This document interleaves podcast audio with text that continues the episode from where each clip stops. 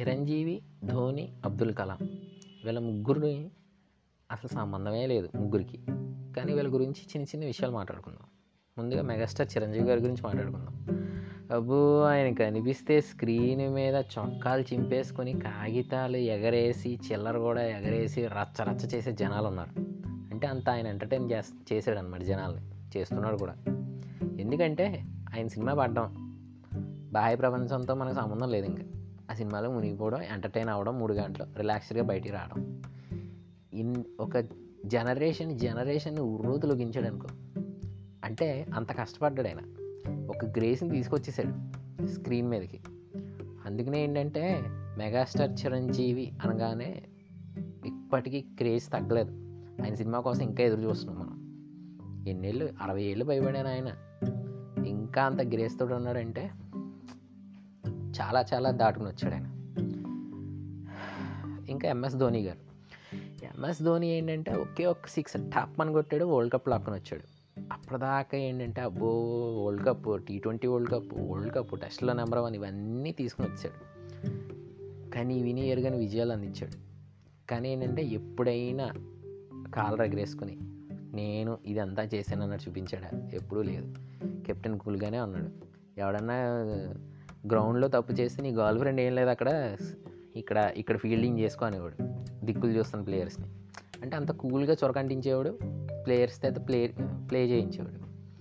గ్రౌండ్లో. కాబట్టి ఏంటి?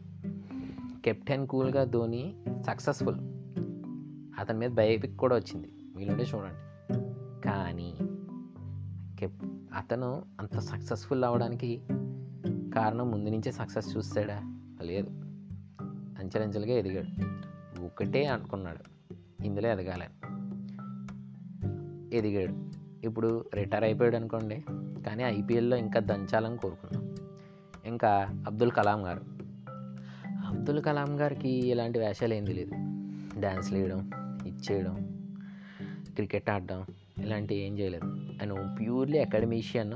స్టూడెంట్స్తోటే ఉన్నాడు స్టూడెంట్గానే ఉన్నాడు. స్టూడెంట్స్ అంటే ప్రేమ అనమాట ఆయనకి.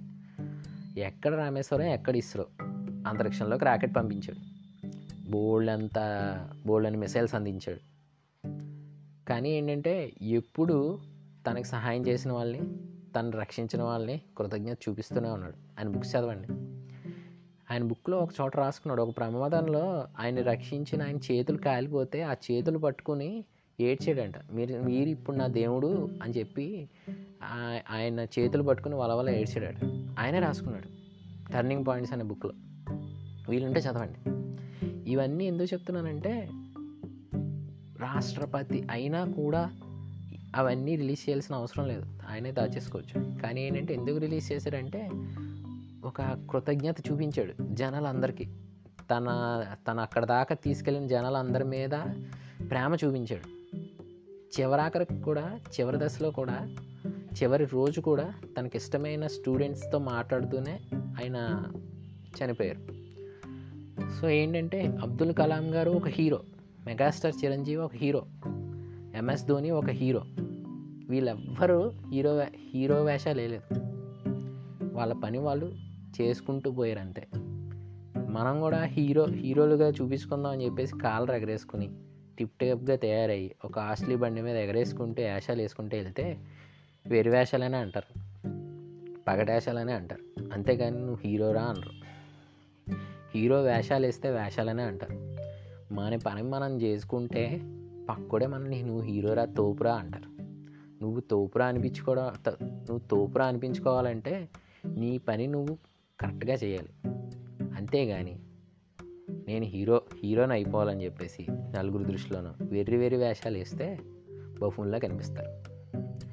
అంటే అందుకే ఏంటంటే చిరంజీవి కానీ ధోని కానీ అబ్దుల్ కలాం గారు కానీ ఎప్పుడు ఎవరిని నేను హీరోకి హీరోని అని చెప్పుకోలేదు. ఎవరికి కూడా.